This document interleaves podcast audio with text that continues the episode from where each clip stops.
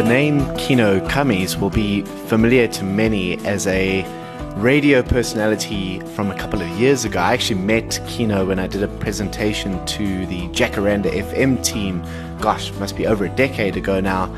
And he built a significant career in broadcasting and in media over three decades, really, and has recently transitioned into a really interesting new space around innovation, around social development, around entrepreneurship. He has a unique ability to connect uh, stakeholders and resources in exciting new ways and has developed a space in Cape Town called Innovation City that is becoming a bedrock really for innovation in the mother city. And together with that is deeply involved with Rob Paddock and the UCT Online High School, which I was fascinated to hear more about. So, this conversation, the eighth, I believe, in our original by tradition Glenlivet series, is a shorter one uh, but one jam packed with insight and inspiration. My name is Mike Stopforth, of course. If you're enjoying the series, please go back and listen to the earlier episodes. Uh, don't hesitate to give your feedback. We'd love your reviews, your comments, your shares. And yeah, we're about to wrap the series up, so the next two episodes are going to be incredible, and we look forward to what comes after that. But without any further ado, this is Kieno Kammies. Kieno, thanks for taking some time. I think let's just jump right in. I want to uh, I want to hear a little bit about your journey from broadcasting to innovation. Yeah. How how do you make that leap? Because my sense is a lot of people that grew up in the broadcasting world sometimes struggle to extract themselves from it. You seem to have done that with uh, yeah with great success. Tell us your secret. Well, you know, you know, Mike, I think the secret is not taking yourself too seriously up front when you're in broadcasting. So, you know, you get different types of people who broadcast, people who get on radio and it becomes them. Mm. They define themselves by the microphone. Sure. And I was never like that. I was I, I, fell into broadcasting because I put my foot in the door, yeah, twenty odd years ago. Yeah. Um, I was fortunate enough to get in, but I've always yearned to start my own business one day. And I've also been fortunate enough to spend a lot of time on talk radio, so that helped mold mm, me. Mm. And essentially, it's the advice I give executives, you know, these days. I say to them, you always have to think about where you're going next yes, you're in a great, you, you, you're part of a great gig. Yes, you're earning some good money, but at some stage you're going to get sick and tired of it. At some stage you're going to ask yourself, what the hell am I doing with my life? Yeah. Which is where I got to. And you have to plan for that moment where you eventually take the leap long ahead of schedule. And that's what I've done. What I started doing right at the beginning is I started, you know, interviewing entrepreneurs. The cliched one to go for, of course, is Raymond Ackerman. I was fortunate enough to sit down with him. And then, you know, eventually you get caught up in the skopskitten donor of, of, of talk radio. And eventually I got sick and tired of that. And I said to my team, let's pivot and talk about the good things happening. Let's talk about what's happening in business. Let's talk about mm. the innovators. Let's talk about, you know, all these people doing some good stuff around us because, huh, let's, let's face it, if you're listening to news each and every day, it's easier to get depressed. Yeah. Right. And I wasn't going to re- lead myself down that rabbit hole. Yeah. And as we started talking about innovation, um, talking to amazing people, chatting to VCs, chatting to people like yourself with great insights, you know, that, that, that really planted a seed in my brain. And I said to myself a couple of years ago, I'm going to leave this. I want to get out of radio and I want to be Mike Stopforth. Huh? Right? So, um, that is essentially the road that I led myself on. You've got to reinvent who you want to be way before you have to be that person is essentially the, the, the, bit of advice that I do give people.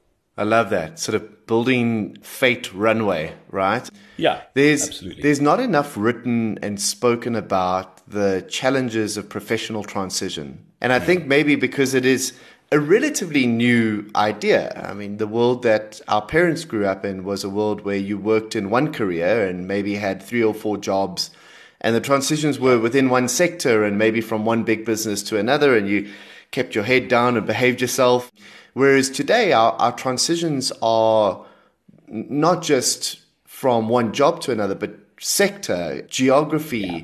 culture there, there, there are massive transitions that we go through and it can be can be difficult to reinvent oneself through that process but yeah it's really interesting to watch your journey and how well you've uh, you. slipped into that new role um, so, so the the question I'd love to ask because I think about this a lot because innovation is a word I use too in uh, the framework of consulting and in thinking about how organizations respond to digital change, how, how do you define or think about innovation?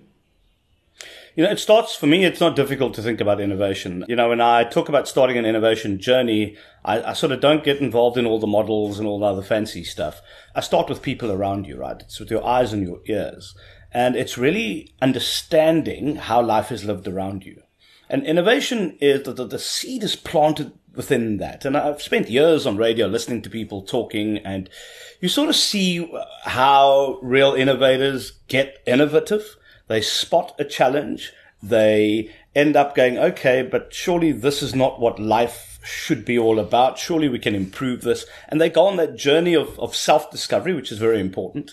So for me, it really is about finding solutions to problems that you see. It's not more complicated than that. And I use a process called effectuation. Hmm. Right, not like Cape Flats effectuation, like effectual thinking. Right, that's what I'm talking about here. Effectual thinking. I mean, Saras Sarasvathy from from I think it was Darden uh, coined that, and, and there's a wonderful book on it, mm. where obviously you, you have to be aware, right? So know what people are doing. Listen actively. Stop talking so much. Listen to them. Hmm. Spot that particular problem. Identify for yourself what you think the problem is going to be. Then what you do, you then look at your own skills right, what is it that I can do right now? What's, what's my ability right now? What can I do to get started right now? Then I ask myself the question, all right, what's my acceptable loss? Because the last thing you want to worry about is, is, is putting money into things and going, oh, shucks, what if I lose my house? What if I lose this? What if I, and so to give yourself peace of mind, I think defining your acceptable loss is, is absolutely essential. And then the third and the most important thing, and this is what certainly gotten me to where I am, and it's still a long way to go. Who do I know in my network? Mm, mm. And, you know, linear strategy at the moment is BS, quite frankly, because we've got COVID You've got double exponential growth in technology. You've got people's mindsets that have changed dramatically. I mean, the big resignation and all the rest of it, right? Sure. Lots of things are not the way we at least knew them to be. And then once you start chatting to that particular network of yours, and hopefully it's a good network, and not just oaks you sat in the corner, you know, drinking beers with, you then start defining what the solution potentially can be. Mm. And then, you know, once you've got that initial framework in place, I then go back to design thinking. I love design thinking, not the complicated stuff they teach you at university, mm-hmm. because I mean, they, they do complicate the living daylights out of you sometimes. And, but just the simple principles, right? So you've done that problem definition up front. Yeah. Um, so that's that. You then need to do the empath- empathetic insights. Go and see exactly how people are experiencing it, why. Um, look at other people who've had to deal with similar issues. How did they solve it? You know, and, and once you immerse yourself into that, you then obviously redefine what your particular problem is. And then the rest is obviously history. Yeah. You start working on the ideation and iterating and all the other fancy stuff until you deploy it. So for me, it starts with awareness to answer your question. And then that awareness is followed by, that's general awareness, self awareness, right? Uh, defining your limitations and then finding really good people around you to help you make things fly. And for the rest of it, it's organized chaos. Indeed. So that, that, that for me is how I see innovation and that is how I suggest people deal with it, especially in this new normal of ours a, lot of the conversation, the narrative around, and even yeah. the definitions and case studies around innovation mm. in business and I guess even in the public sector are inherited from very kind of US centric or Eurocentric models or ways of thinking yeah. or modes of doing business. Do you think about innovation differently because of our context, or do you think that that's overcomplicating it? You know, how do you how does your thinking change because we're operating in in this place with our nuances? Yeah, you see, but that nuance is everything. Sure. Um, you know, so I don't know. Tell Toby Shapshak, you know, he's got some really good traits. some of them. No, I'm just kidding. There's a good friend, you know Toby as well. He yeah, did this presentation, well. I think. You know, he showed this dark continent and then he showed Europe with all the lights, etc. It's the dark continent where the leapfrog innovations emanate from. Mm. The deepest, mm. darkest Africa, right? If you immersed an environment where you can't do anything but innovate to improve lives. I think the context from which you see innovation, enact innovation, is very different from, let's say, a European um, idea of innovation. So let, us talk about some of these impact funds. I'm not going to mention any names, right? But you, you, you get European innovation, and their innovation is all about let's do oatmeal masks. Mm. Now, that's great. It's cool. It's a very European problem. Go ahead and solve it. Um, in Africa, we've got issues that can cost lives. Sure. We've got massive Gini coefficient on the continent. Our country's certainly top of the pops when it comes to leading the way. Woo-hoo. So well done us. How you first in the world? So, so how, you know, we first don't don't forget about maths and all the rest of it. But but but, but that to me is you know, I'm not saying it's great because people are suffering. For me, it's a great challenge. Yeah. And you have if you have people who think solutions because we should maybe just move away from innovation. I mean, what does innovation really mean? Effectively, it's just finding solutions to problems, finding better solutions, sustain more sustainable solutions, um, and solutions that in fact impact people's lives. Because you also get the innovation where people extract out of society, take their money and hide it in Delaware or Switzerland or whatever. And those are the people I choose not to deal with. Sure. So I, am not sure if I'm answering your question, but I do think geography and you know societal makeup, socioeconomic challenges, etc., really frames how you see innovation, and then culture, very important in terms of how you implement that, how you even extract information. So yes, uh, as far as I'm concerned, I do give a damn about geography, and I think it does play a role, and I think we need to own our own innovation. We don't need to take business models from Harvard and MIT, and we can take the good stuff and then we can go, but hold on, the practical implementation means that sometimes we need to take great frameworks and then, and it's a bit like studying, you know, your postgrad stuff. Um, you don't, you, you can take models, you can bend them, you can do whatever you need to with them as long as they make sense and you've got throughput at the end of the day that you can measure. Yeah, there, somebody shared a, a, metaphor with me the other day on this topic around kind of imagining innovation as a journey. And yeah. within the relatively structured, relatively predictable contexts of, let's say, Australasia or the US or the UK, there's this really nicely paved highway with beautiful vistas. There's a little bit of congestion on that. In fact, there's a lot of congestion on the highway but you feel you know like you're guaranteed to get to a point and you'll enjoy some views on the way but you're kind of all going the same way and that's that's cool whereas our journey the main road's a little dodgy so like you're encouraged to take some alternative routes and on those yeah. alternative routes, you discover really interesting things. You know, you stumble across a, a, a strange little pub or a weird little shop or a, a beautiful right. piece of scenery that nobody else has seen before. And uh, I mean, it's an oversimplification of the innovation journey. But the point being yeah. is that we get to entertain variables and possibilities that are just not available in a more structured, more rigorous uh, context, more regulated context in some case. Now, both of those have their pros and cons for obvious reasons. And sometimes chaos is, I'd prefer to have a little less chaos. That would be nice. Yeah. Um, but it's certainly from a creativity perspective. If creativity is combining data points in different ways to, as you say, find new solutions to problems, then we've got more data points. And that's really great. So it means that potentially the solutions we produce will be will look differently and maybe function differently. And that's pretty exciting, right? So you've created a space for exactly that, haven't you? You've got the space in Cape Town. Tell me a little bit more about Innovation City, the, the location. Okay, uh, the location, Mike, is, well, it's in Kloof Street in Cape Town, the old Long Kloof buildings.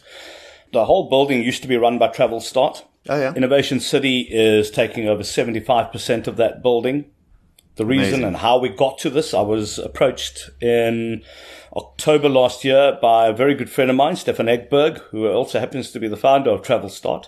And mm-hmm. he'd had just returned back, uh, or returned from Stockholm and said, Kieno, imagine we could get people to collaborate. You know, it took me one conversation with him. I resigned from Double I, the tech firm I mm-hmm. worked with, and I said, I'm doing this because this is, talk about finding something that you're really passionate about that right you've in your always been wanting to do, right? I found it. Yeah. And Yeah. it was a bit of a leap of faith, um, you know, because you work at a tech company, the salaries aren't shabby and it's nice and comfortable. But the, the, the one thing about working with a tech firm is trying to herd engineers around strategy was challenging enough for me to want to take on another challenge. and, and, you know, Absolutely. y- here we have it 3,000 functional square meters, right? The whole idea is to bring together startups. We already have Launch Yeah. Africa that have moved in a $25 million US um, dollar fund. We've got some other announcements, a massive fund, but we can't talk about that right now. Okay. We've been chatting to some massive corporates. So the whole idea is to get in the corporates, to get in the funders, to get in the scale ups, the startups, uh, people with great digital skills, and also to start building a pipeline of digital skills. Because as we all know, we don't have enough digital skills in this country. And it's great that Amazon's arrived here. It's great that Google's around. But what a lot of these companies do, and I can talk about this from a, from a, from a tech firm's perspective, is they just take all the talent and you're chasing your tail and you've There's got a danger, developer yeah. inflation and all those sort of things. And that's really knocked a whole, a whole lot of dev firms quite hard. So we're also looking to develop, this is obviously a medium to long term play, you know, the necessary skill sets in line with market needs. We're Yeah, not just going to yeah. teach you Ruby on Rails. I found out Ruby on Rails actually wasn't some drunk person who stumbled onto the tracks the other day. Um, Beatles song. yeah, you know, and and it's not just about hey, we're going to do PHP, we're going to do all of this. No, no, no, no, no. We're going to understand what industry need looks like within mm. our context, and then start developing that. We've been chatting to MIT CSAIL with their managing director, chatting to UJ Center for Intelligent Systems to also create an enabling environment around MVPs, POCs, etc. Because those things are also very expensive. So that's it in a nutshell, really. Getting people who think alike to get together, to collaborate and accelerate innovation is essentially what we want to do. Amazing, amazing, and I think that that notion of cross-sectoral collaboration is critical as well. Um, we can't really see innovation through one lens. We need the buy-in of big business. We need public sector support. We need the funders, as you said, um, Yeah. and then obviously we need the innovators and entrepreneurs that are the uh, the catalysts. Uh, but you, bit of a dead end street if there's no fertile soil for that that kind of activity, right? Exactly. your your other project linked or separate the high school talk me through this really fascinating new new uh, initiative i mean education is really kind of key to something that i care deeply about and and i'm invested in um, tell me about that project all right, a quick break and play. I hope you're enjoying this show, and I hope you're enjoying our Glenlivet Original By Tradition series. A wise man once said, We are what we repeatedly do. Excellence then is not an act, but a habit. For me, this is what being the original is really all about. It's a mindset, it's forward looking, it's progressive, it's about not backing down to conformity or accepting mediocrity. It's about questioning norms, breaking assumptions. It's in the way that we combine resources creatively and use our talents in ways other people hadn't imagined.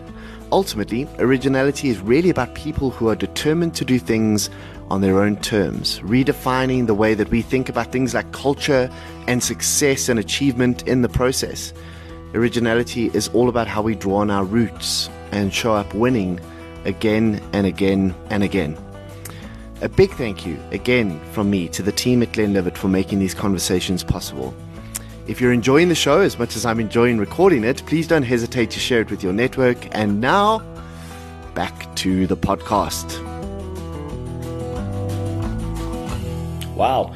The Valenture Institute. You know, the, the thing about retiring and, and, and sort of finally cutting ties with something you've done for almost three decades, you sometimes think, oh, great, I'm going to relax now and I can do a little dev thing. and, um, you know, Not so literally a couple of weeks into that, and I want to talk about networks a bit later, but I mean, this is everything I've achieved is as a result of trust relationships that I've built over not just a year or two, but over many years. Yeah. I, I remember driving back from the mall with my wife, with my slops and my, you know, shorts and just having a lekker time. And I get this phone call from someone else who I've befriended, Rob Paddock. And Rob's like, Kieno, how's it? And, uh, like, how's it, Rob? Been a long time. And he says to me, listen, I can't talk about this right now, but we're launching UCT Online High School. I've always wanted to do work with you. can we chat about it at some stage? I said, yeah, sure. And we, uh, I was all excited about it because I'm passionate about education.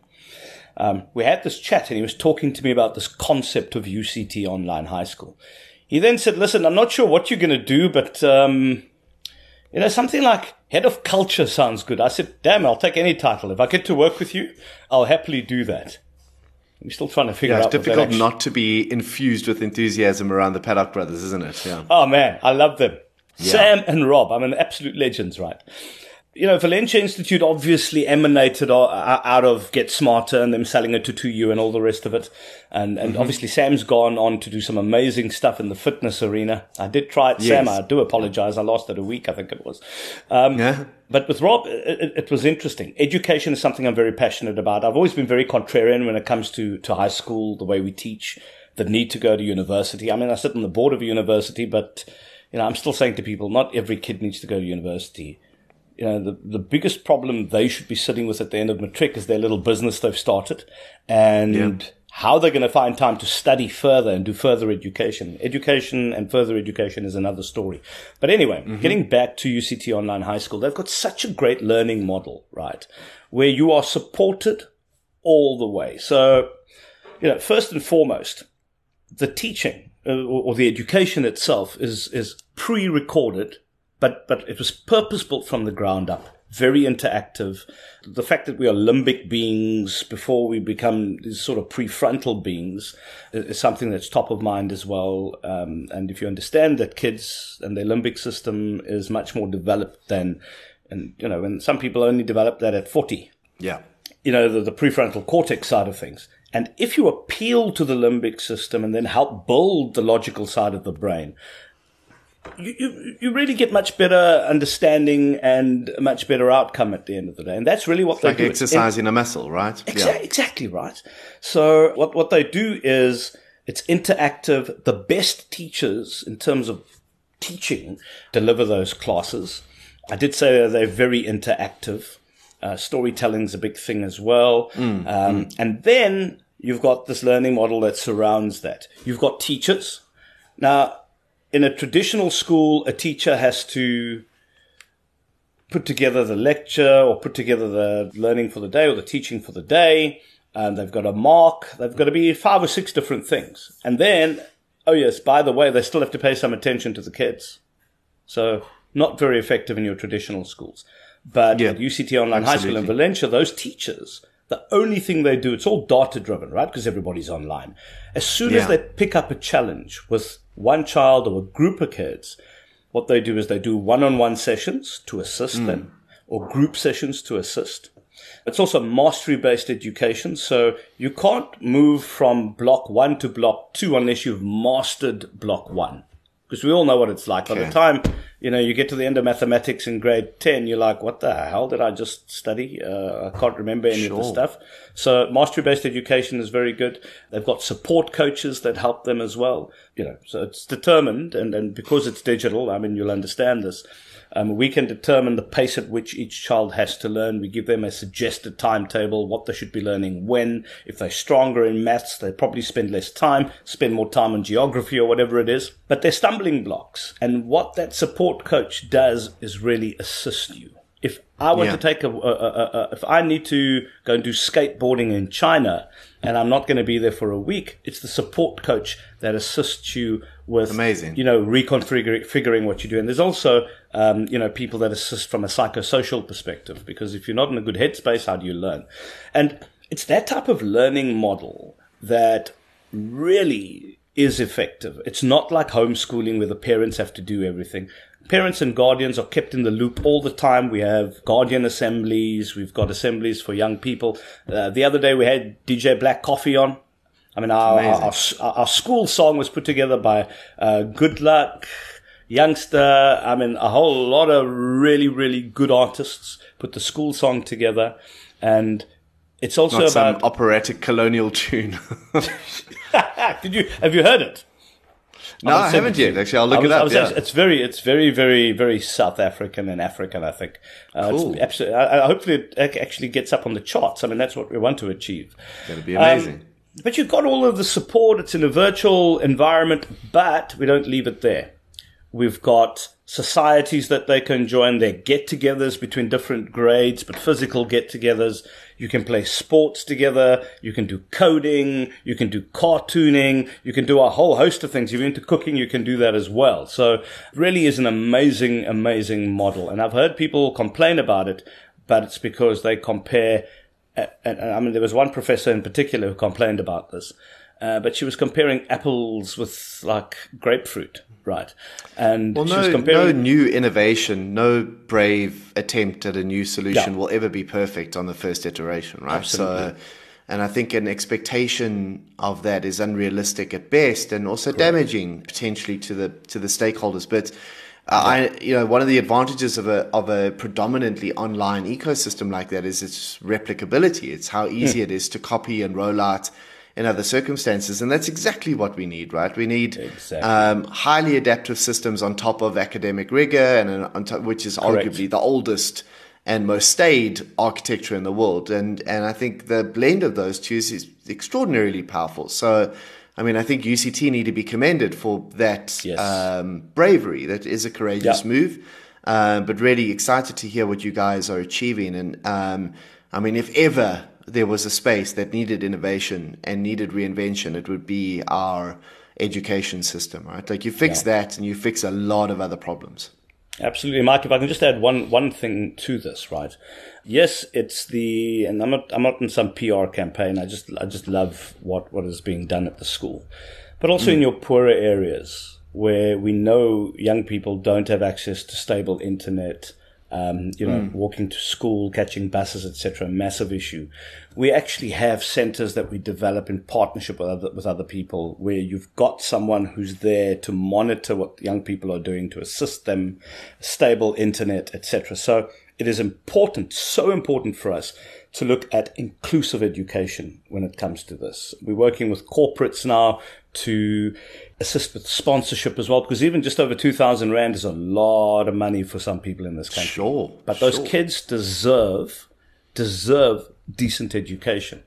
You know, and I always make jokes about the Stellenbosch Mafia and whatever. And, you know, it, it, and even if you look at where VCs put their money, they put their money in six or seven geographies around the world, right? And the assumption is that that is where all the brilliance lies. And to your point earlier about you know, living in a different type of environment. Some of the most brilliant people live in townships, live in the Cape Flats, live in areas that are underserved. And it's everybody's duty to find them and help make them shine. Yeah, your your commitment to that and passion for it really is is uh, encouraging. It's good to see that that people are applying business and technology uh, learnings, lessons, tools, yeah. platforms to what I mean we could debate is probably our biggest challenge. So yeah. listeners will know that my favorite two questions to ask normally come at this part of the show, and I um, I think I primed you for them, which means I gave you an unfair advantage over most you people did? that I normally just. Throw, I was kind of oh, hoping you, you didn't, by the way. um, well, good. Then they're going to be fresh. Uh, but the two questions I love to ask, and the one is kind of a direct follow on from what you've just discussed. But yeah. um, if you could introduce a book or a published work as a compulsory reading topic for young South Africans in their school career. If you could put a book into the high school system and insist that everybody reads it, what book would you insist that they put into the system? Oh, well, there we go. That was easy. Uh, the subtle art of not giving a frog. Um, Absolutely. I'll, I'll, I'll, I'll, talk through that very quickly. Yeah, because, yeah. Uh, you know, Manson basically says, you know, we're all fallible beings, right?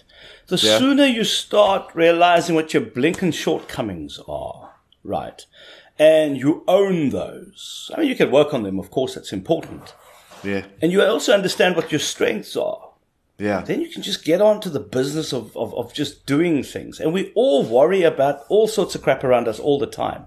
And literally, we should all have a few F's, right, that we do give but you can't of give course, an F about everything. So you of need course. to choose the battles you fight. And I think this book really sets, and it, it, it gives you a deep dive into, and into real stories and how people have actually managed to master that. And that's why I love that book. Um, as I must confess, I've not read it, but perhaps I need to uh, add it to the the pile next to the bed. Um, and then the second question is almost an extension of that. Uh, Yeah. If you could go back in time to 18 year old Kieno and whisper a single sentence of advice to him, what would you, what would you tell young Kieno? I would tell him, have a little bit more confidence in your ability because I was uh, very much of an introvert and always worried it, about what everybody thought about me and it limited me. And I would have also told myself what I tell my 19 year old today go out there and go and stuff things up, go and Yeah. learn because one of the best education or the best bit of education you can you can certainly create for yourself is by making those mistakes and learning from them. And you know you're 47 i'm 47 i leave a cushy sort of environment and now i'm busy trying to make the mistakes and sort of create this life that Yeah. i i really aspire to. I should have done that a long time ago and it helps you program the brain you know for for the future as well He or she who dies with the most memories wins, right? Yeah, life's a book. Every month is a chapter. You've got to write the damn chapter. Make it memorable. Amazing. My friend, thanks thanks for your work. Great to chat Thanks for your man. passion. Thanks for your commitment to innovation. We know how critical it is. And thanks for doing the work that I think many are not courageous enough to step out and try. And there's a lot to be learned, I think, from your transition professionally. I'd love to maybe chat to you more about that at one stage. I could certainly Absolutely. learn a lot from that. And there's uh, many who I think are trying to master that, that journey. So uh, look after yourself, and I hope to catch up Thank with you. you. for a coffee or a beer in Cape Town. I'd love that, Mike. And listen, I still remember when you addressed us at Primedia, and uh, I was listening and hanging on to all of those words. So people like you inspired me as past, well. yeah. Thank you. cool, man. Yeah. Chat Sure. to you soon. nice one, guys. Thanks a lot. Thanks, thanks.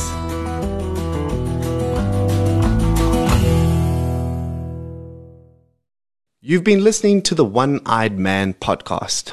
I'm Mike Stopforth, an entrepreneur, writer, and public speaker, deeply curious about discovering better ways to lead and better ways to live in an increasingly complex world.